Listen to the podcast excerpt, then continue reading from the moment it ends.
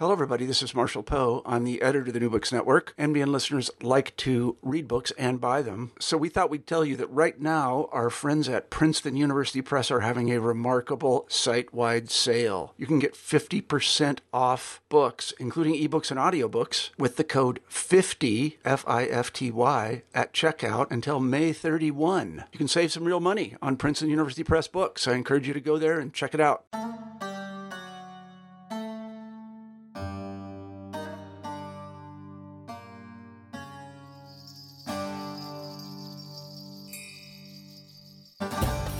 Muslims living in locations like Australia, Europe, and North America exist within a context dominated by white racial norms and are forced to grapple with those conventions on a daily basis. If they succeed in meeting the presiding criterion of secular liberalism, they can be dubbed a quote unquote moderate Muslim by mainstream society. In Radical Skin, Moderate Masks, De Radicalizing the Muslim and Racism in Post Racial Societies, Yassir Morsi explores these contemporary social dynamics and considers the various ways Muslims don a mask in order to navigate the expectations of the dominant society. Here he offers three paradigms what he calls the fabulous mask, the militant mask, and the triumphant mask that represent changing tensions for the quote unquote moderate Muslim. Morsi deconstructs the quote unquote radical versus moderate binary through the forces of racialized structures that shape everyday life and the historical circumstances of Muslims in the quote unquote West. This is achieved through an autoethnography that destabilizes traditional scholarship and enables the reader to come to a better understanding of the psychological and material effects of being a Muslim in the times of the War on Terror and government funded de radicalization programs.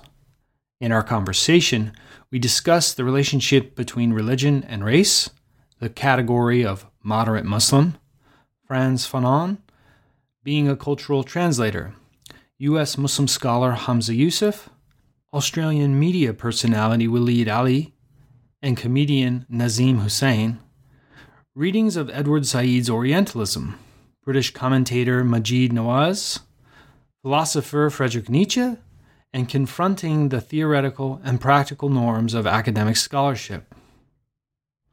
I'm one of your co hosts, Christian Peterson, and thanks again for listening to New Books in Islamic Studies, a channel on the New Books Network. Now, without any further delay, here's my conversation with Yassir Morsi about radical skin, moderate masks, de radicalizing the Muslim, and racism in post racial societies, published with Rowman and Littlefield in 2017. Welcome, Yassir. Thanks for joining me on New Books in Islamic Studies. How are you? Good, thank you. Great. Uh, Ramadan Kareem. Um, all good. I'm happy, and thanks for the invitation. Yeah, I appreciate you you making time uh, to talk about your your wonderful book, Radical Skin, Moderate Masks.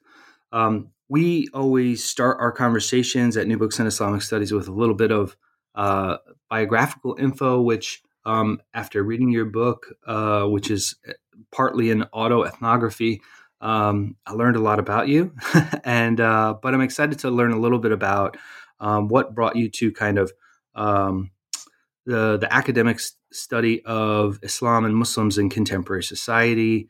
Um, were there moments uh, that kind of influenced your interests, or the, the, types of approaches that you take, or mentors that kind of uh, helped you think about uh, your subject in new ways? Yeah, um, so the book was, I, I guess, um, a journey that came about through writing it. So it wasn't uh, something that I intended. The final product wasn't something that I initially intended with. And through the writing process or through the struggle of having to complete it, I discovered certain things that I wanted to say and certain, certain things that I thought um, I had what weren't wasn't allowed to say. And so through the actual journey of trying to write the book, complete the book, um, the book took shape. And I guess in many ways, um, the content was shaped by the form of writing as much as anything else. Um, and a series of ideas um, that came through me from, you know, previous mentors, influences from, you know, the post-colonial to the decolonial tradition, the likes of Fanon, Said, uh, and others. And it became really a, a reflection of an intellectual journey that I had taken from the very get go when I first started studying philosophy and politics and trying to figure out or respond to the Muslim question. So uh, it's hard. To, it's, hard to say in any one way uh, it that, whether there was a intent or design because I don't think so. It was more um, a spontaneous act and uh, uh, that inevitably took shape from the moment I started tapping away uh, after nine months of silence. I, in six weeks, I, I got it all out, and I said, you know what, this is this is the book, and wherever it may land, it may land. Yeah. Um, so uh, it's it's a really unique book, I think. Uh, I mean, especially in uh, a kind of an academic context, um, you're going you're kind of disrupting a lot of uh, kind of norms in terms of how scholarship is written. Um, I'm wondering uh, if you could give us a little more background on um, kind of how things took shape, because um, in the book you talk about that you were you were writing this or or plan to write this book, this project on um, countering violent extremism and government funded uh, de radicalization programs. Um, and uh, that kind of hit a wall um, in in many ways uh, from your kind of own uh, personal stance on uh, you know being an academic and being a Muslim at the same time. Um, also, in terms of like these norms that uh, you you said for uh, part of your kind of early academic rearing, you were trying to emulate and copy, and uh, so I don't know if you can tell us a little bit more about sure. this uh, in terms of uh, the this this kind of development um, of the of the book. Sure, absolutely. Um, um, so I guess there's a the, a broader picture and a deeper background, and then there's the actual um, invitation that came and my struggle with um, fulfilling what I initially uh, was asked to fulfill. So I'll start with the broader background. I, for whatever reason, very early on, I came to to studies uh, late, and for whatever reason, I had developed this kind of inherent or restlessness within me to resist conventions and norms because I felt they were they were racialized in ways to channel a particular voice that um, had a kind of a westernese ring to it, or for the lack of a better term, uh, the kind of normative voice and I had within me an unknown urge to kind of bend the rules, um, break the conventions, um, try to find a different way, not only to say what I wanted to say, but in the form that I wanted to say it. Um, I guess uh, coming from an Islamic tradition or, uh, where the oral um, tradition and storytelling um, was a big part of me growing up and connecting to my Islam, I, you know, there was there was part of me that uh, wanted to read the social sciences that I grew up in academia with, but also wanting to tamper with the way that we had um, been asked to be trained. Now, I uh, that lay dormant in me for a while, and um, you know, in order to be able to get a PhD and pass my um, essays, I had to write along conventional lines, and um, that that's what I got trained in. So uh, when it came to finally writing my book, I was fully expecting to continue that trend, but again, that restlessness was there. And that leads me to the actual details of the book. So I was invited by a couple of colleagues, Alana Lentin and Gavan Titley, to write for, um, you know, a series um, around immigration struggles and so forth, and particularly looking at CVE, counterviolent extremism, and how it was. Uh, a cover for racialized forms from the state to intervene into the Muslim community.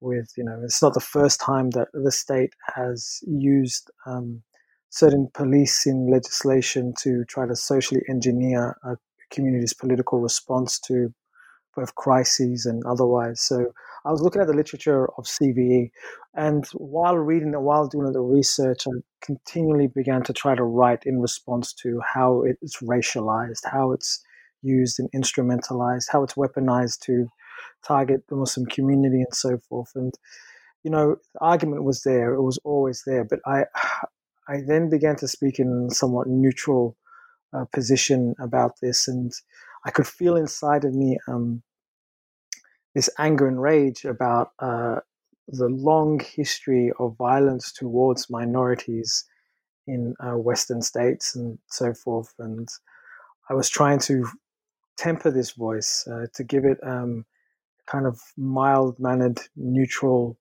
um, disposition in order to make sense of the uh, racial undertones, not just undertones, in some cases, quite blunt racial um, pr- projects that were um, found within the broader CVE narrative.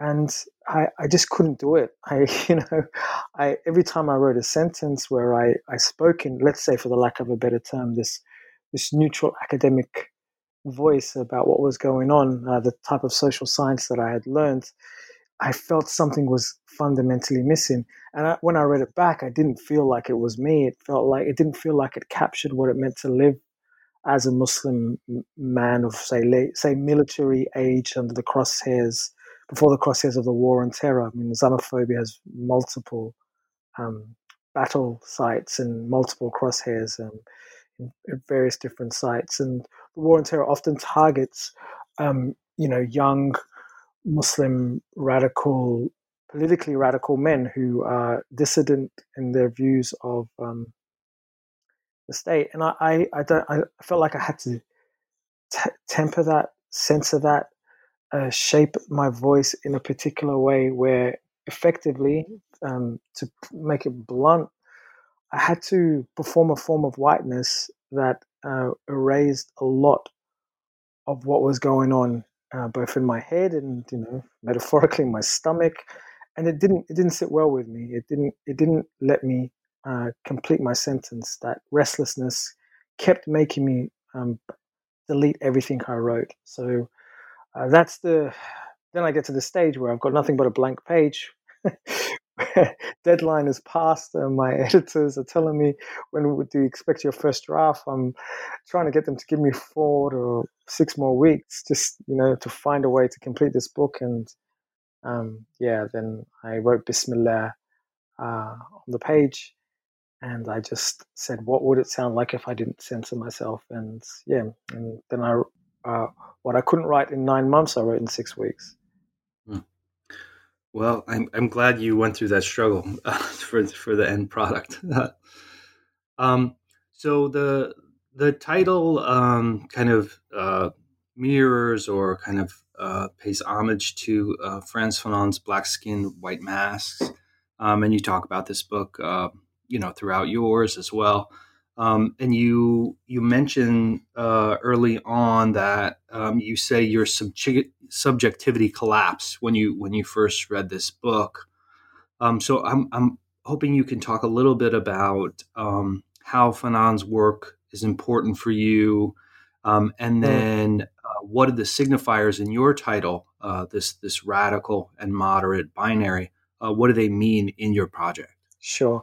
Yeah, uh, reading Fanon changed everything for me politically. Um, I was also, it's one of those books that I had to put down while reading it and pace up and down corridors to fully grasp both what was what was being said, but also um, perhaps more powerfully, everything that was missing in my formal training up to that point.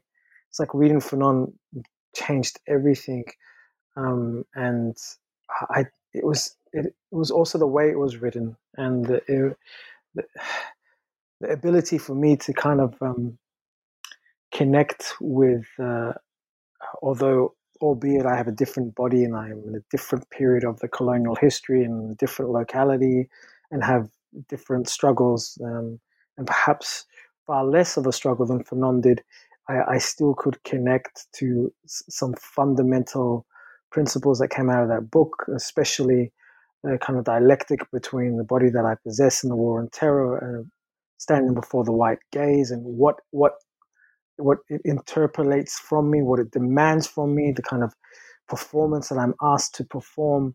Um, and so when I read Fanon, um, uh, especially Black Skin, White Masks, I uh, particularly uh, something shifted, something clicked, something changed. But you know what's interesting about when I say something shifted, something it's almost like I recalled something, I remembered something that I had buried. You know, it, it was a kind of old truth that somehow I had observed um, without having the vocabulary or the language to fully pick on. And here's Fanon putting words to that experience, and you know, it, it felt like he was um, helping me remember what I had one way or another forgotten. Um, and that's what was uh, particularly powerful about it. And that's independent from all the intellectual insights that he gives about the power relations and the dynamic of the racialized body. And for him, you know, what that white gaze demands from a black man and the various different inter-existent relationships he has with other subjects in this respect. And then there's a psychodynamic element to it, which has always fascinated me because beyond the kind of concrete realities of the way Islamophobia uh, performs its violence, it always leaves a lasting stain on one's psyche. You know, and, uh, fighting Islamophobia your, your, whole life wears you down, as fighting racism does. And so the, all of that packaged together um, really helped, um, uh, I guess, inspire me to be a little bit more honest. So when when it came to writing my book, and initially, you know, talking about CVE and so forth, you know, I, I began to recognize that I'm performing a particular mask uh, when I'm trying to hide behind this academic persona. And when I eventually wrote my book in that kind of passionate rush of six weeks, letting it all out, you know, I uh, the bravery that Fanon um, gave me allowed me to to do so. And so there's that um, uh, influence, and then there is, of course, the intellectual structuring of the book, which again is uh, you know a pay homage to Fanon. He helped me think about masks. He helped me think about what that may mean. And of course, the book also engages with Edward Said, who was another influence. But I also had like some resentment to Said. Uh, uh, I was inspired by Said. I went through various different stages of three or major readings of Edward Said, and uh, Fanon helped me navigate those readings and make me make sense of why at one stage I fell in love with Said, another stage I was angry with him, the third stage I made up with him, all in my head, mind you, and Edward Said has no idea who I am, you know, um, may rest in peace. Like, so, um, yeah, uh, so that, that's, that's, um, that was the important influence. And then the other part of it was the, I guess, um, writing autoethnography. And there's, there's elements of that in Fanon, and that is placing oneself at the site of their analysis, um, uh, self exploring um, what part of me is uh, social and what part of me is formed by the social. And in this particular sense, how much of me has been shaped by the war on terror. And that, that haunted me. I mean, do I know myself politically outside of the context of um, September 11? I mean, how much of did this event trigger uh, a series of consequences socially and politically that led me uh, to take the path that I did. I wasn't really political prior to the second plane um, hitting the North Tower, I think it was. I that moment did something, and I've never really been able to turn back to the Yassir that um, existed before that moment. So uh, the book explores three masks, and maybe we can look at that a little bit later. But that's the influence of Fanon. It only made sense uh, to write uh, a title like that because of what Fanon had uh, done to both my academic and personal mm, view of things. Now, um, so you you replace um, these uh, Fanon terms uh, for radical and moderate, and this kind of binary plays a really you know important uh, kind of role in your book um, especially this idea of moderate, which is what the, these kind of uh, three masks that um, mm. uh, you know we can discuss in detail further. Um, but what? So where where does this? What is this binary? Uh, how how does it operate in your in your kind of analysis? Yeah, so I was uh, just like I was exploring the kind of um, pressure to be a particular type of academic writer when I first started this book that was a, in the broader political context. There's been a continual pressure, as I read it, uh, for um, Muslims to perform a particular type of being Muslim that eases the the anxieties, the white anxieties that come out of the war and terror.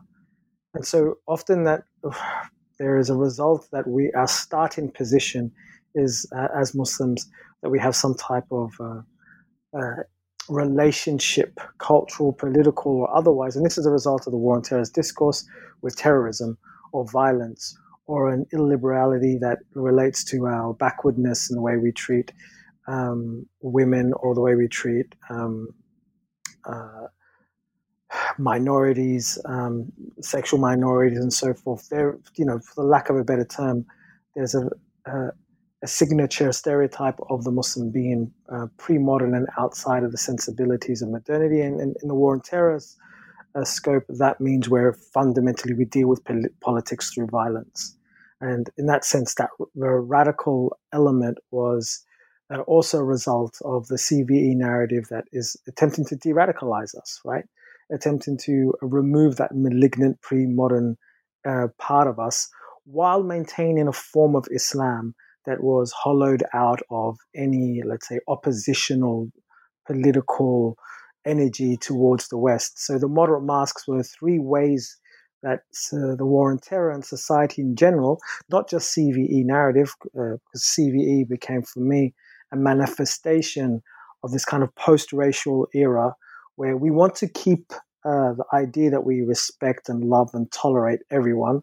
We want to keep the sense that you can you're you're free to be Muslim, but we want to hollow out your Muslimness from anything that is deemed um, oppositional, malignant, dangerous towards the West. And that means for us as Muslims who have to deal with the, both the everyday and social and political pressures, uh, we have to self self censor, uh, er, eradicate that part of us that triggers an imagination of our radicalness. Doesn't mean we're radicals. Doesn't mean anything. I mean, I don't uh, subscribe to any support for terrorism or whatnot. But I also resent the fact that if I'm a political dissident to the West, that somehow I have to double up the work of, you know, as I said, easing the anxieties that my political dissent is born from some irrational pre-modern violence. It's a result of analysis and reading of history. It's a result of an ethics that I believe uh, in the freedom of all for all and the equality and justice for all, right? But that wasn't afforded to me if I'm at the center of the way democracy is weaponized or liberalism has a history tied to slavery and racism. So the, to answer your question the shortest possible way, even though I've taken a longer way, um, the starting point here is that we have this radicalness, and that radicalness is grounded in a problematic Islam and then there's a social as well as a political and personal pressure for us to wear to perform a moderate type of Islam in order um, to ease the anxieties that we find in the war on terror, even if it comes at the detriment of us uh, our political resistance towards the West. So the book explored, in a sense, three ways that commonly happens, and in that way, um, it's exploring uh, the way racism kind of uh, tr- puts pressure on us to reinvent who we are, not for the political survival of who we are, but for white society to feel comfortable with having us side by side with them. Hmm. Now, um, uh, the the category of race becomes a kind of central component in uh, that kind of inflects your hmm. lens through which you kind of examine all of these issues, uh, which I think is one of the really important contributions that you you, you make that uh, a lot of people might not be thinking about. Um, and you you kind of uh, use these terms, uh, the Apollonian and the, the Dionysian, mm-hmm. as uh, representative of forces uh, of this kind of the, the racialized structures of the world. Uh, if, if I'm reading yeah. you correctly, um, so can, can, you tell us um, what what are the ways that you use these terms? What do they, sure. they mean for you? Um, how how do things like um, critical race theory figure into your approaches uh, to thinking about Muslims in uh, contemporary societies, um, and uh, and and and how does this operate in places like Australia or North America or Europe? Yeah, fantastic. Yeah, so I get to a place in my book where I realize um, I'm resisting against uh, conventions of social science in one way, and that, or I will to resist, right? But then at the same time, I've only ever been trained in that science. So what I this is the reason why I adopted an autoethnography because I was interested in tracing, like say, the contradictions in me, right? And one of the contradictions in me is that I want to resist the West, but somehow want to belong to it. And I've only ever trained in its uh, Western vocabulary in order to make sense of the limitations of um, of that vocabulary or the epistemic racism that underpins uh, the way we speak about Muslims and Islam in the CVE narrative. So here I had a choice, and that choice was do I try to, in a sense, feign a Muslim authenticity that purely relies on Islamic sources? And that for me would be a dishonest, dishonest act. I have a foundational commitment to Islam, but because of the colonial history that I find myself, because of the family history that I find myself, I'm thrown into the West, and all I have is its language to make sense of that thrownness. And so I, I returning to the Nietzschean dichotomy of the Apollonian and the Dionysian, that was one of the first things that I read when I was studying undergrad in philosophy, The Birth of Tragedy. And I took from that two metaphors, the Dionysian and Apollonian, to continually make sense of um, my own condition. This was well before I was uh, afforded the opportunity to read Fanon or critical race theory. I went in, did a BA in philosophy and politics, and basically it's a an old but common story. I just spent the next three years reading white male philosophers of, um, you know, of old and present age, and you know, I had to make sense of this struggle. And uh, uh, Nietzsche gave me that because the synthesis that he talks about between the Apollonian and Dionysian became very early on for me a way to describe, uh, let's say, the Western Enlightenment liberal secular tradition as inability to synthesize its abstract ideals of freedom, equality, tolerance with the Dionysian reality of uh, globalization or the Dionysian reality of dealing with difference. And so the Apollonian and Dionysian become two other metaphors for the radical and moderate. Um, the Dionysian for me is um, just to give a definition of how I read it and uh, bastardized Nietzsche in a sense because at one point I'm like I'm I'm just going to take what I and this is the, the freedom of autoethnography. I'm just going to take what I take out of it. I'm going to trace how I used it rather than what it is. And so that's what I was doing. I, I was trying not to lie about how I got to where I got to. And so Dionysian for me became a symptom of, you know, this kind of the reality of a world that's built on colonial history, the concrete realities that racism built, the zone of non-being, you know, the the crushingness of um, of living in developed countries or coming from uh, the, um, the, global south, where you know everything is as has a consequence as a result of what colonialism built. It's there's a kind of drunkenness to to it. Uh, there's a kind of uh, disorder to it, but there's kind of real to it right? And then that's contrasted with uh, the Apollonian, which is an abstract set of fantastic ideals, a symmetry about uh, liberalism. And reading Ashis Nandy, I realized um, uh, that when he was speaking about kind of two sides of colonialism, at the same time, the European Enlightenment project spoke about civilizing people, about introducing the best of ideals of science and freedom and so forth. What through the machinations of displacing people, of uprooting society, of replacing, you know, um, their old form of agriculture and economy to replace it with a new form that uh, brought all the wealth to the global north. So there was there was two aspects of it: the kind of hard, concrete reality of um, uh, colonialism and the wonderful ideals that um, you know the enlightened Europeans told themselves about their project. And then I, for me, that became uh, related to the post-racial. We maintain a language of equality, of freedom, of tolerance, of respect, of all people being equal, a humanism. All the while, the concrete thing, the material thing that colonialism built continues to, um, you know, run along neo- neoliberal capitalist lines today. Um, displacement still occurs, exploitation still occurs, and we have this wonderful language. And that can that for me became a broader metaphor for the radical moderate dichotomy. You know, um, for me, violence is born out of not solely. Let me be clear. I hate to be reductionist, but a major part of violence is born out of the the, the Dionysian world that was built, and um, I'm not quite sure just applying Apollonian ideals such as let us all be equal and so forth can correct that there needs to be a synthesis and there needs to be an addressing of that Dionysian drunkenness that's born out of that. And so I use these to try to explain that maybe terrorism has more of a Dionysian element to it and uh, the consequences of all of that is one thing that um, CVE rarely tries to address, right? So, uh, to give you a concrete example of what I'm trying to say, is a lot of CVE will spend a lot of time on what, I call cultural talk. What do Muslims youth believe? How do they see the West? How do they interpret um, democracy? What do they think about religious minorities? Right, and that became a kind of de-radicalization program. And all the while, it fails to address what comes out of consecutive wars, displacement, the Palestinian question. Um, and I'm just focusing here on the Middle East, where if you broaden the Muslim world, we can go from China to Burma to there is constantly East Africa. There's constant violence that is occurring in this world that can be traced to the conditions or at least the parameters. And again, I'm not making a causal argument here. I'm not saying colonialism caused terrorism, but I am saying there's a correlation between the world it built and the conditions it built and the violence that comes out of those conditions.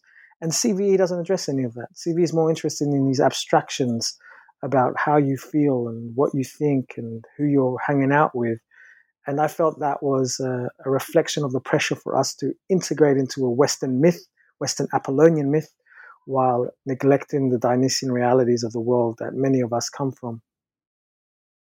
Hmm.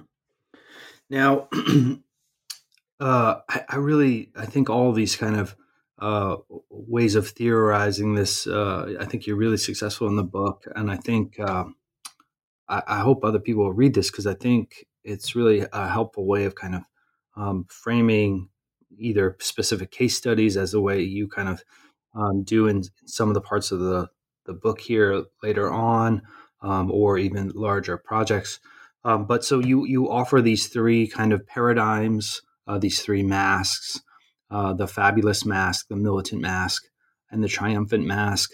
Um, and you you you talk about how these represent these kind of changing tensions in your own identity, uh, but then you also kind of tie it to uh, specific uh, subjects or even uh, kind of material objects like uh, uh, museum exhibits or things like this um, to kind of talk about how this exemplifies some of your own kind of anxiety, um, which I think the, the auto uh, ethnography does a really great job of uh, communicating for the reader.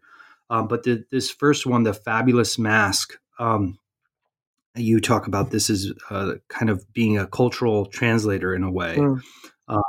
And I'm wondering if you could uh, explain what you mean uh, by this mask um, and how might we witness this uh, either in something like uh, a museum exhibit or um, through uh, kind of individuals' hmm. personalities, personas, these kind of things. Yeah, so I think I got um, off memory um, again because it was all ethnography and I was um, tracing uh, how certain ideas left an impression on me. I got this from Joseph Conrad. These three movements in colonialism. They, they reflect three movements in colonialism.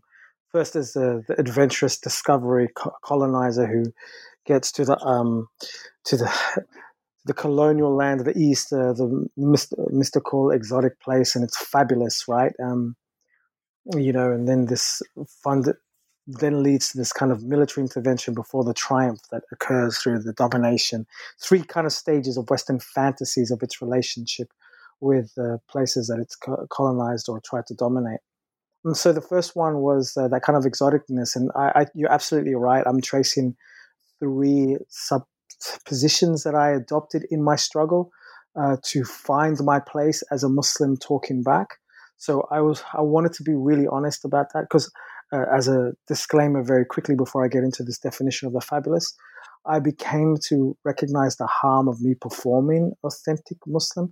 Now, what I mean by that is like uh, there's a there was a pressure for me to act in a particular way, um, and this kind of ties into the fabulous mask where I'm supposed to translate um, some you know somebody would ask me a question about Islam and I'm I feel a pressure to translate it in a beautiful exotic way and from a very early age mind you you know even before the war on terror to speak to uh, fellow primary school kids about how brilliant the pyramids are when I climb to the top of it or you know like the kind of do I own a camel as a pet right? There's always this kind of feed in the western gaze is exotic its need to hear about the exoticness of where I'm from.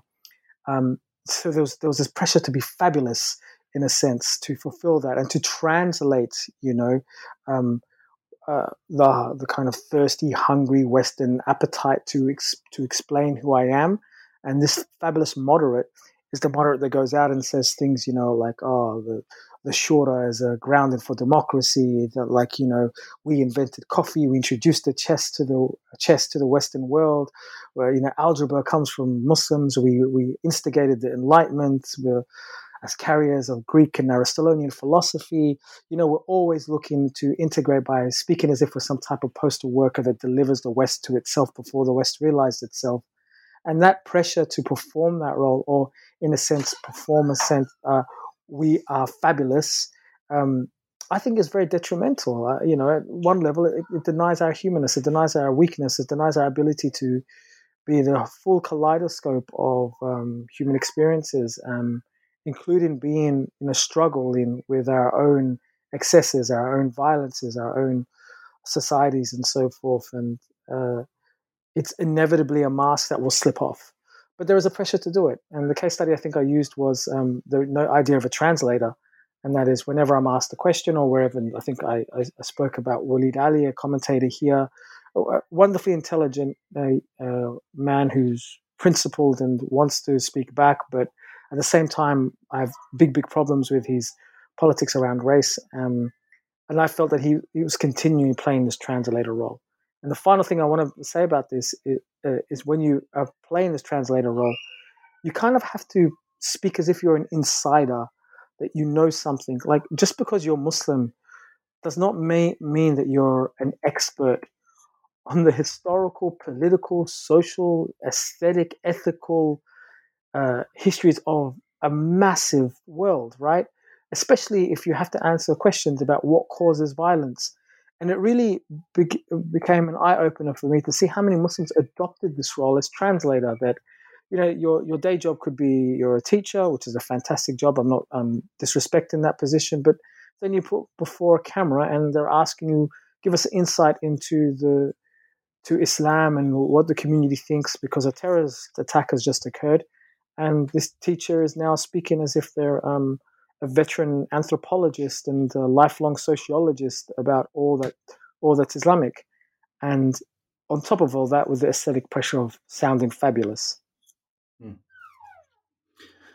Um, uh, you you do kind of work through this uh, through this this uh, this person Waleed Aly, um, but you also kind of um, set up this foil uh, with uh, an, another uh, media personality, this comedian Nazeem Hussain. Um, and for for a lot of listeners, they might not know who these these folks are. Um, mm-hmm. So could could you just briefly kind of tell us a little bit about uh, why you kind of pair these two two folks together, who they are, and, and why they uh, they kind of both operate in uh, through this fabulous mask, but in different ways. Sure. So my context was principally Australian. So um, they're fairly prominent, probably the two, I don't know, I haven't really, the two most prominent Muslim men in Australian media. And Nazeem being a comedian, Waleed being a Golden Logie winner, which is our kind of, I don't know, Grammy or Oscar or something in Australia. Um, so they're, they're like, if you ask the broader mainstream society in Australia, name two prominent Muslims, um, uh, Waleed and Nazeem would be up there. Uh, you know, um, definitely. And they haven't really hid that they're Muslim, so that was also important. There's there's plenty of um, um, Muslims in positions of authority in government and media, and you know, uh, it's not really at the forefront of their identity. Which is this is not a judgment, but Waleed and Nazeem were well known for being Muslim. So. Uh, in Australia, they initially um, created this show called Salam Cafe, which was one of the earliest interventions uh, or the earliest attempts by the Muslim community to speak back to the pressure that came out of the war on terror in the early days of the war on terror, right? So, and their whole job there was to play translator, and uh, that was one of uh, because it's an ethnography. That was I used them principally because um, I met them, know them slightly. I mean, you know, and um, I, they become a metaphor for me, a reference, an example that my head would continually return to. I would watch the skits that Nazeem would make, the interviews that Waleed would do, and the commentary of the op-eds that he would write. And I always felt, I mean, I mean, me and with my friends at the time, you know, Waleed would become a shorthand of speaking about what I didn't use the words at the time, speaking about that fabulous um, uh, moderate, right? Uh, that who's, you know, almost too good to be true, right? And uh, I don't believe that was a proper reflection of the kind of pain, struggle, anger, hurt, disjointedness, Dionysianness of the Muslim voice and the kind of cleanliness and well ordered and the humor that Nazeem provided, all of it uh, bothered me. But also with Nazeem, it wasn't wasn't just that. He had a particular character called I think it was Uncle Sam, and he put on this beard and wore thongs, uh, which is slippers, and now with socks, and performed this old uncle figure, put on an accent, and this became a, a an act of delight for mainstream society because we have Nazeem, who's a sharp-witted, well-spoken. I think he was studying law. Um, young, well-integrated Muslim, mocking this uncle, old-aged, uh, kind of outdated Muslim figure um, who had peculiar um, takes on things and so forth. And that ability for him to slip into Uncle Sam, make everybody laugh at this figure, and slip out of it uh, worked for reverse for me. And that is to say, he he's trying to tell everybody this is who, who you think we are, but I'm Nazeem, and Nazeem became the moderate, the fabulous moderate, right? And I didn't, I never enjoyed that about them. I never enjoyed the fact that they had to sacrifice, uh, let's say, a different type of Muslim in order for them to gain favor from where I never thought that as a proper project, a proper anti-racist project. Basically, it's a game of tag here.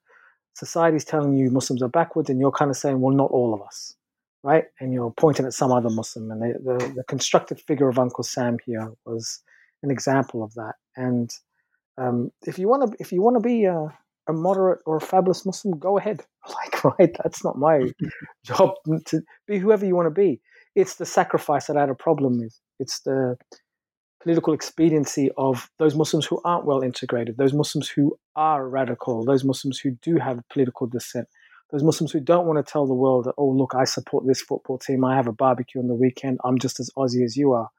Those who, who are reluctant to say they're Australian or British, right? Um, they're, they're, they're important too. And I didn't like the sacrifice. So that, that, was, that was a reason why I chose those two. Uh, principally because of the figure of Uncle Sam, but also because they were, um, I guess, archimedial points and prominent figures in my own understanding of my politics. Yeah. Um, now, the the second mask you talk about is the militant mask, um, which uh, people hearing that might assume that that's one thing. Um, so perhaps you could kind of articulate what you mean by the militant mask, um, and then you look at it, um, you know, through uh, some kind of personal anecdotes, but then you also think about um, uh, Hamza Yusuf, mm. um, mm. who at least people in North America will probably know better. Um, but perhaps you could tell, tell, us a little bit about uh, who he is and then how you sure. saw him embodying this militant mask. Yeah, absolutely. So with the first two masks, um, Fabulous and Militant, um, uh, both uh, Waleed Aly and Nazeem, if, you know, and Sheikh Hamza Yusuf, um, I had a little bit of um, personal um, heartbreak around it. You know, I wanted to love them, right? I wanted to be on their side, and I felt they let me down. Well, you know, uh, very different from the third master I'm sure we'll get to. So Sheikh Hamza Yusuf was one of those early uh, examples in my life where I felt like uh, he was such a well articulated and brilliant uh, mind that could merge the philosophies of the West with, um, you know, a, well grounded and um, uh, in the Islamic tradition where and I, I wanted to basically sit at his feet and learn everything. But then, uh, as time went through and uh, his political responses became quite problematic and troubling for me, and I was struggling with it. And so, the militant mask here represents that second stage of colonialism where you kind of have to, you know, get rid of these radical demons from you, like um, and so the reason why it's militant is that Hamza Yusuf spends a lot of time, I think, trying to distance Islam or the, or the pure Islam, the right Islam, the correct Islam from the kind of um, the terrorists or the, uh, the other Muslims or the you know the Muslims who have got it wrong. And in every act of colonialism that I could have studied or seen, there you know it's not as simple as you know the Europeans come in and they fight the locals. You know, the Europeans could not have fought and won if they didn't turn the locals on each other. And that's the militant mask where you're uh, you're, you're fighting a military campaign, if you will, on the behalf of Europe or the behalf of the West or behalf of the colonial power. Um, and that stage, it, there's a compel, compulsion from all of us, not only to show that we're fabulous at one level, but also showing that we're committed to the political project of the West, which means we're committed to fighting own. You know, this used to manifest itself very early on when we were uh, kind of compelled to be native informants, compelled to help uh, policing agencies and all others find the terrorists within our community, to find the radicals within our community and then we're, we're kind of turned upon each one another and we're here we're, we're for, that militant mask is not our mask you know it's very easy to think that the militant is the you know th- that muslim who, who wants to go off and fight isis but you know the first employment of us in this war was to fight against you know our own who were deemed radical. You know, that was the first militant you know that was the, the first compulsion. Like we have those who are sympathetic to the taliban or whatnot you know and we are now armed with both the law and society's approval to go fight our own. And sheikh hamza yusuf became especially when he began to uh, reformulate the problem of terrorism as one of terrorists lacking chivalry or proper understanding of islam and so forth and i found that really, really troubling. I, I, you know, like, okay, maybe that's an aspect of it, but I felt like it was a kind of fundamental uh, attribution error, which meant is, yeah, maybe they have all these things, but I, surely you cannot reduce terror and violence to somebody lacking proper Islam. Um, if that were the case, then we've accepted the West's fight, and the West's fight is that there's something wrong with their Islam, and that's a fantastic way to erase all else. Yeah, um, and then there's a moment where we to ont- kind of ontologize the colonial condition as a test from God. You know, that we should uh, take this almost, I mean, I could be entirely wrong here, but one of the messages was like to accept, you know, in a way, uh, the kind of current political conditions that we have uh, and not fight back in a way that inevitably uh, demeans us. Now, I don't, I'm not here to to judge the religious uh, aspect of that, but I am here to perhaps commentate on the convenience of this message uh, to the West and how it reflects a particular mask that almost all of us um, have to sometimes wear. And that's my point. Sheikh Hamza Yusuf enabled uh, through his narrative, and I think in subsequent years, uh, with regards to his politics around racism and you know his scapegoating of postmodern this or that and whatnot. I, I, I come to realize, you know, there's a kind of conservative streak here that has uh, borrowed a lot from an American political culture where religion is simply about being good citizens. And I think that in, enables a particular view of how we respond to uh, the war and terror that disarms us. And although I will never ever say that going off and fighting is I can't give that fatwa. That's not my role. But what I can say is that um, you know blaming things on a lack of proper Islam only ever enables the Islamophobic narrative because that Islamophobic narrative centers Islam at the heart of why violence occurs, and I think that should be dismantled. Um, now, the last mask you uh, introduce um, is this triumphant mask. Um, and you use uh, this figure, Maajid Nawaz, to kind of talk about how this uh, operates.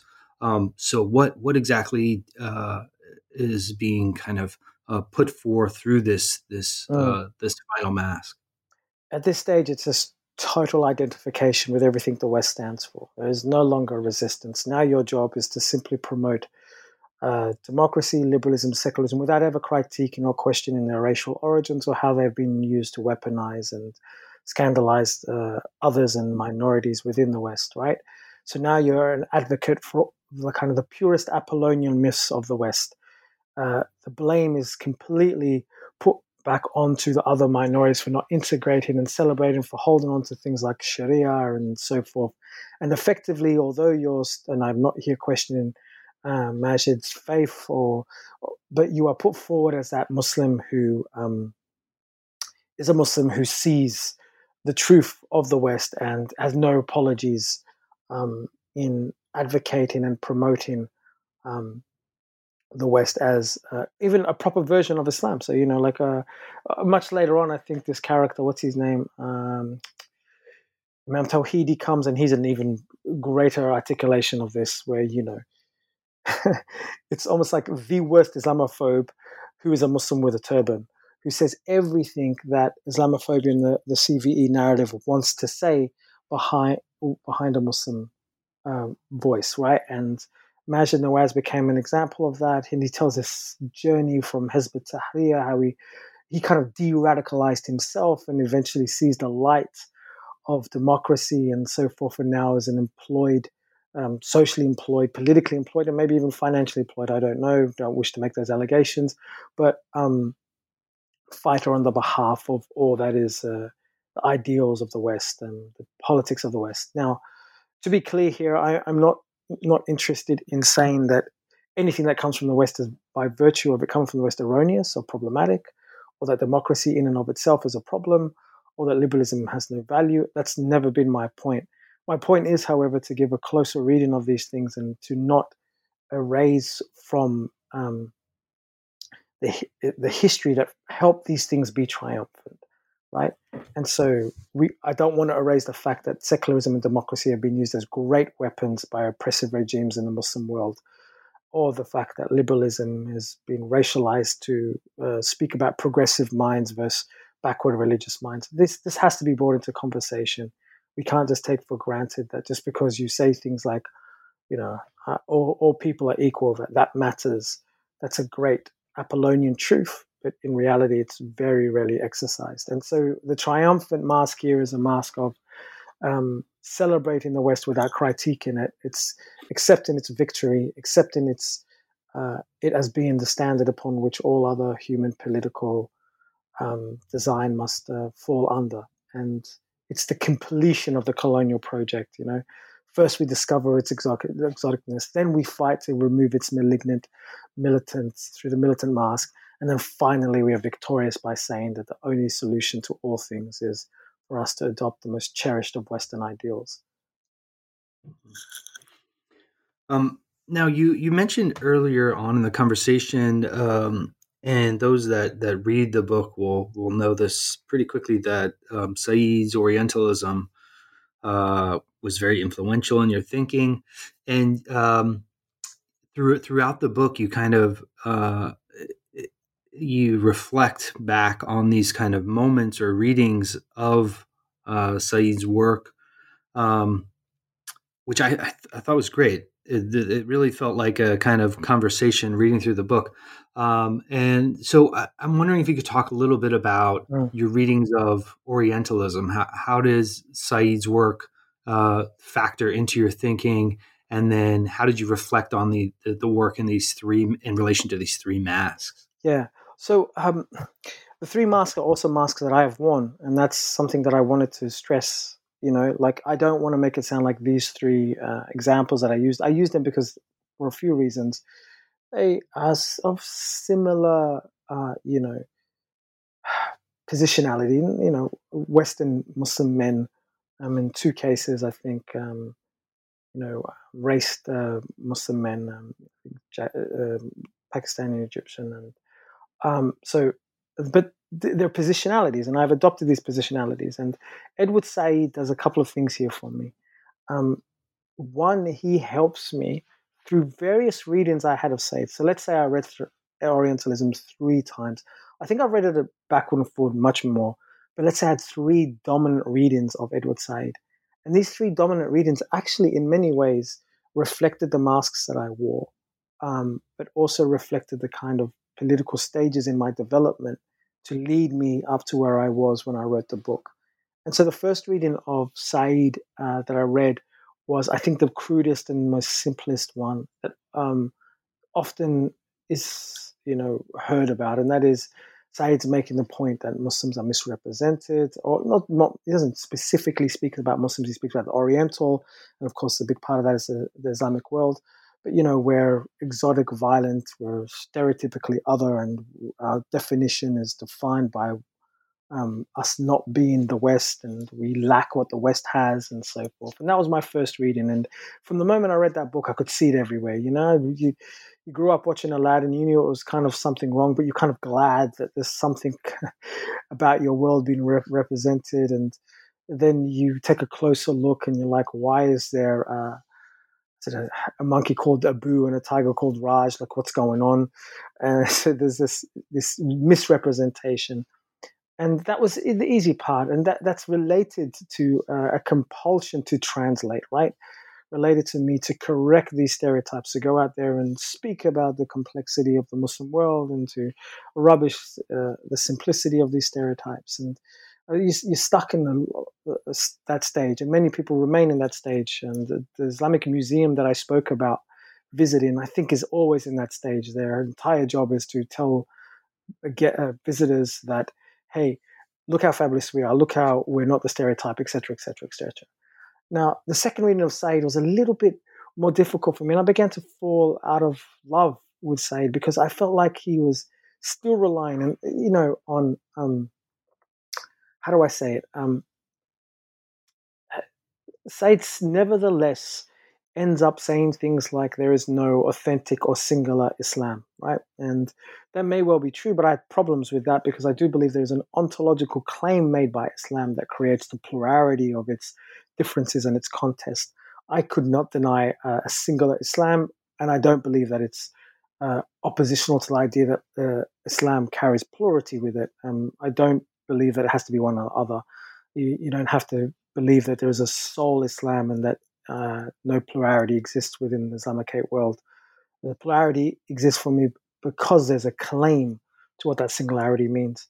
And so the side then, as many critics have highlighted, relies on this kind of secular subject, right? And that's when we get to the triumphant master. His critic, right, uh, was a secular critic, a secular humanist. And, you know, I won't be the first to have said this, um, but um, you know, he takes an entire journey to dismantle how the West, in part, was you know, created and developed through its opposition to the Muslim world, only for him to conclude by some of the most idealized Apollonian values of the Western world, including its humanism and its secularism.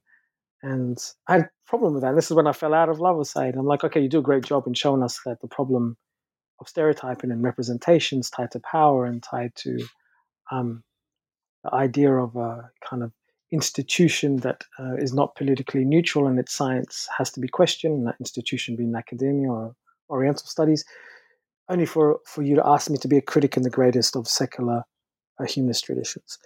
Uh, so, in between, somewhere there, uh, there was an over identification. This is the militant mass for me, an over identification with a pure, authentic Islam. And that was probably the most problematic part of my stage of my life, my when I tried too hard to play authentic. And of course, that authenticity was just this Oriental stereotype, right? Uh, it was just I am I am this true Muslim, and but I, I wasn't grounded properly in Islamic traditions. I wasn't taught properly. I wasn't immersed in its culture. I was just performing authenticity. And so those three readings of Said uh, mirrored for me the kind of fabulous um, um, militant and eventually triumphant.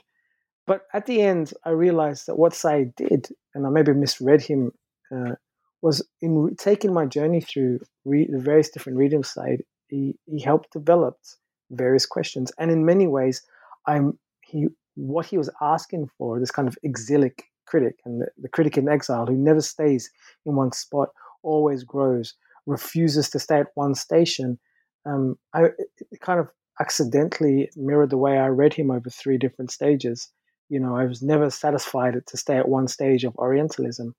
And in that sense, I'm always grateful. And you don't have to agree, but I'm, I'm grateful for the journey that he took me on. Very, very important text. and I learned to appreciate his humility and humbleness and rootedness and his wonderful breadth of thinking without necessarily uh, uh, buying the idea that the best of critics is grounded in their humanism. Um, that said, I don't have a particular problem with it, but reading back to it, uh, uh, Said's book was super influential because I could literally trace. Um, you know, you, you, sometimes you watch a movie and you remember when you first watched it, the kind of mood you were in, um, or you watch a movie way back in, when you watched it as a kid and it's not as funny as you thought. Right? I can I can remember three different stages of my mood or my political state in reading Edward Said and tracing those in an autoethnography um, helped me recognize both my growth but also how I was compelled to wear different masks at different stages. Yeah, I, it's a great. It would be a great book to read along uh, Orientalism. I think um, for courses and things like that, um, especially because of the the, the tone of uh, Said's work, which is I think tricky for a lot of students today. But um, whereas yours is almost the uh, the, the, kind of uh, exact opposite in terms of how uh, easy it is to kind of engage and get get wrapped up into your your narrative the way you've written it. So um, the book also it does a really great job of kind of uh, you know it doesn't feel static in the way a lot of books do. Um, so I, I, if there's anything else you want to say about the book, I mean, there's tons of details and short little snippets that that we didn't cover. Um, but uh, so so feel free to say anything else that you you feel like you didn't get to talk about. Um, but I was wondering about these kind of um, like continuing thinking about this this process and these ongoing shifts. Um, and if you have reflections uh, in your thinking since the book has been published, have you have you developed your your thoughts on these ideas of masking? Is there is there a fourth mask, or uh, even are, are, there other reactions that you've had uh, to the book that have made you kind of think about things in, in, in new ways, yeah. perhaps? Um, so when I finished the book, I thought it was an absolute disaster. Let me be clear about that. And it was, it was six weeks in, and I, I, I had to submit it. And you know, I got my uh, family, my wife, my kids, just to force me to press enter. And I remember my uh, young daughter was very, very keen to press the enter button, um, just just to press the button. And so uh, as soon as I sent it, I was like, "That's it, done. No, no one's gonna they're going to, first of all, the, editors aren't going to accept this. And yeah, I'm, I'm, I'm going to look for a new job tomorrow. So uh, then I remember sitting down and I tried to put it out of my head and I was like, and I didn't really hear back. And I was upset because what happened is that I, I was late by about, as I mentioned. And uh, edit, editors, uh, Rowman Littlefield, sent it off to reviewers and I was like, no, no, it's not finished. I just wanted to give it to you to give you an impression, right? and they sent it off to reviewers anyway. One of the reviewers was Gil Anidjar from Columbia, uh, a wonderful thinker and somebody I deeply admired. And uh, that brought all sorts of anxiety for me. And a student of Edward Said, I was like, oh my God, you know, he's a contemporary who's had conversations with Edward Said out in Columbia University and he's reading my book. I, you know, that's it, done. Um, Googling how to change my name and so forth. And right? So, and then one day, I don't know how this happened. Um, I, I suddenly got a notification because I'm signed up to Google Scholars or something like that, and there was a review of my book, and it was from Gil, and it was a glowing review, and I was like, "What is going on?" Right? So, then all of a sudden, from that point onwards, I I felt like people understood what I was trying to do, and I felt like it was appreciated, and I was shocked.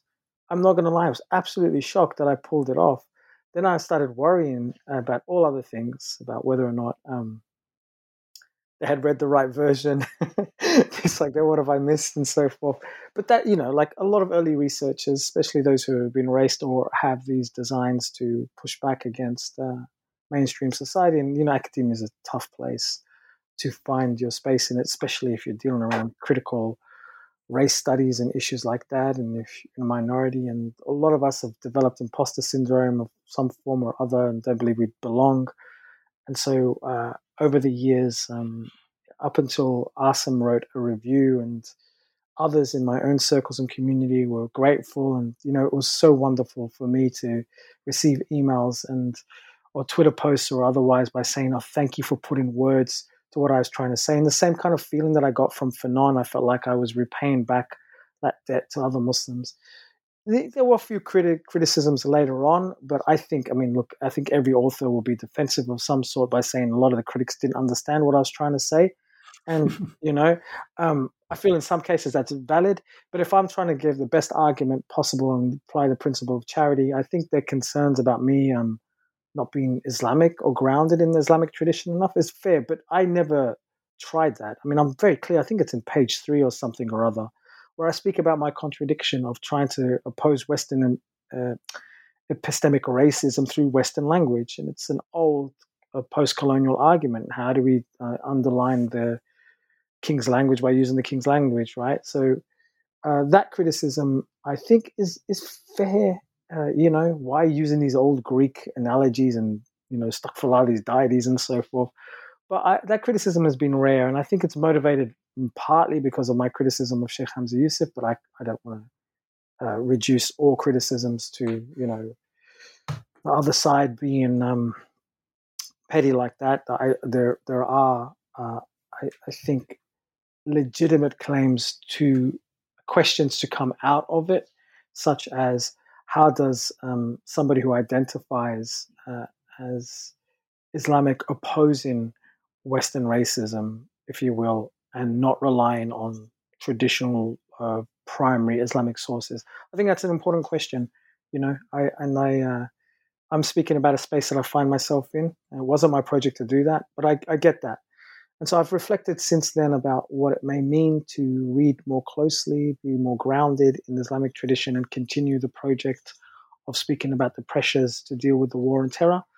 Um, you know, uh, so the fourth mask, if there is one, is maybe the mask that speaks about masks as a way to not uh, connect to that tradition that um, you know has been neglected. But uh, overall, um, I've been surprised. I've been uh, by the positive reaction that I've got, um, and the and it has brought me some um, comfort to know that I've helped um, some young uh, Muslims uh, uh, deal with uh, what they always knew was happening, and I, if I do nothing else in for a remainder of my career, wherever it may take me, um, I'll I'll be I'm glad, uh, Alhamdulillah, I've done that, and that for me was, um, you know, um, one of the main aims. The second aim is um, my daughter recently mentioned, and when she's about ten now, she's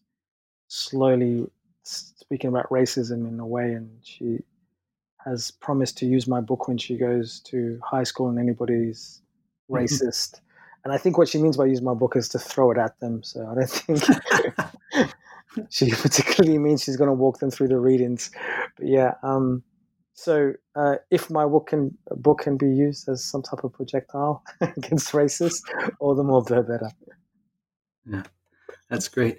Um, uh, you know, people that read this book, and hopefully people that have heard your uh, conversations about it uh, here and elsewhere, will want uh, to hear more from you, obviously. So, uh, could you tell us a little bit about um, things you might uh, be working on, or or projects that you have kind of?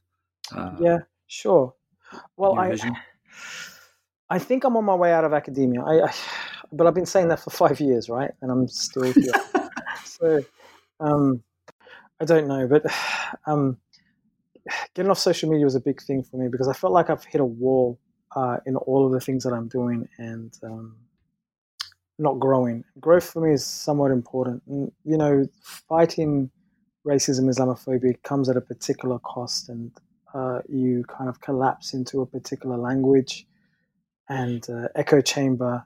And uh, from a spiritual growth sort of perspective, it wasn't helping me. I, for whatever reason, and I don't blame anybody for doing this, I became the critical race theory guy right? And I became the guy in the Muslim community who had to advocate for. And I don't mind doing that. I've got no problem with talking about racism in both an ontological and political and important way um, to be part of a broader pedagogical, public pedagogical tradition of, of teaching one another about our experiences. I've got no problem with that, but I kind of feel like I've hit a wall. I kind of feel like the current political climate we're in, um, this kind of cultural wars between social activists and you know uh, traditionalists is is tiring and unnecessary. So I've moved away a little bit to kind of focus on another feature of what it is that I have always been um, interested in, and I've studied. Uh, trying to complete uh, psychology in order to go down the counseling or therapy line uh, and th- think about what theory as therapy might look like. It was therapeutic to write my book. From what some people have told me, it's therapeutic to read it. Um, it's just as it was for me to read Fanon. Um, so you know, I'm I'm no longer as committed and motivated to the what I think is the academic myth of entering the marketplace of ideas and having this contest about I I'm more committed to thinking about the kind of and I think there's a chapter in my book called the psychic register of Muslims. Uh, so it's a continuation of that project.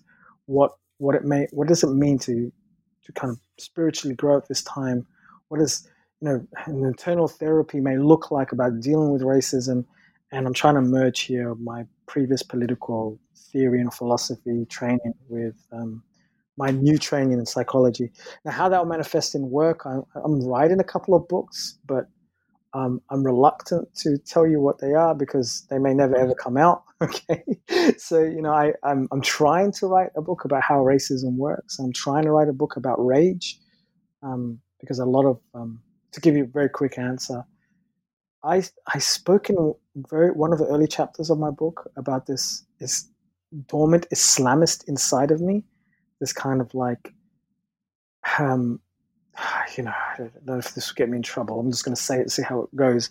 But um, this kind of like Osama bin Laden type angry voice that I felt was now I don't think it's authentically me, but there's something in there. There's there's a rage in there, you know, about um, the way I see the violence is done towards um, people of color around the world, right? Um, and I kept that voice down because that's my job to make sure that I don't do not become, if you will, um, do not romanticize violence for the sake of it, right? Um, because I, I, do believe in peace. I do believe in a type of uh, growth that is built on the best of principles that I find in my tradition. You know, um, to not harm, to not be excessive in that in that fighting back.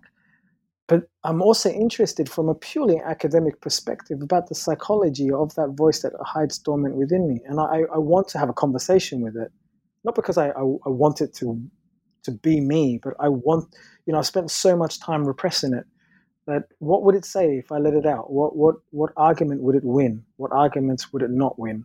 You know, rather than me continually saying, no, that's not who I am, that's not the Islam I identify with, let, let the bird out of the cage and let it sing its song, however ugly it is. And I, I wanted to imagine me writing a conversation about my own rage, having a conversation with my rage, you know, without feeling the compulsion to wear a mask, let it be unmasked. Um, now, you know, life's got in the way, and I, I hope that I get to a stage and state where I fall back in love with um, producing books. But at the moment, um, you know, I'm I'm exploring ideas and having internal conversations and trying to survive the current stage of where I'm at. Yeah. Well, um, those those sound really interesting, and I hope that uh, they they come out some way. Uh, not necessarily as books, but uh...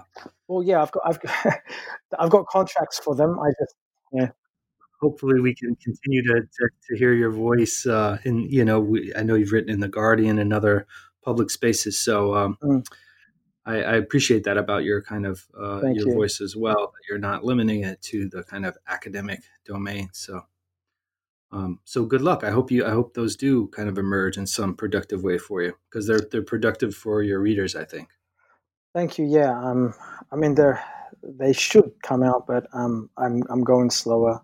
Uh, and yeah, hopefully, God willing, that they will be uh, works that I finish. But thank you for the opportunity, and I appreciate uh, the kind words um, regards to my work. So, and I hope to be in one way or another um, around. I, but we'll see where where God has what has planned for me. That was my conversation with Yassir Morsi about radical skin, moderate masks, de radicalizing the Muslim, and Racism in Post Racial Societies, published with Rowman and Littlefield in 2017. Thanks again for listening to New Books in Islamic Studies, and we hope you'll check us out again.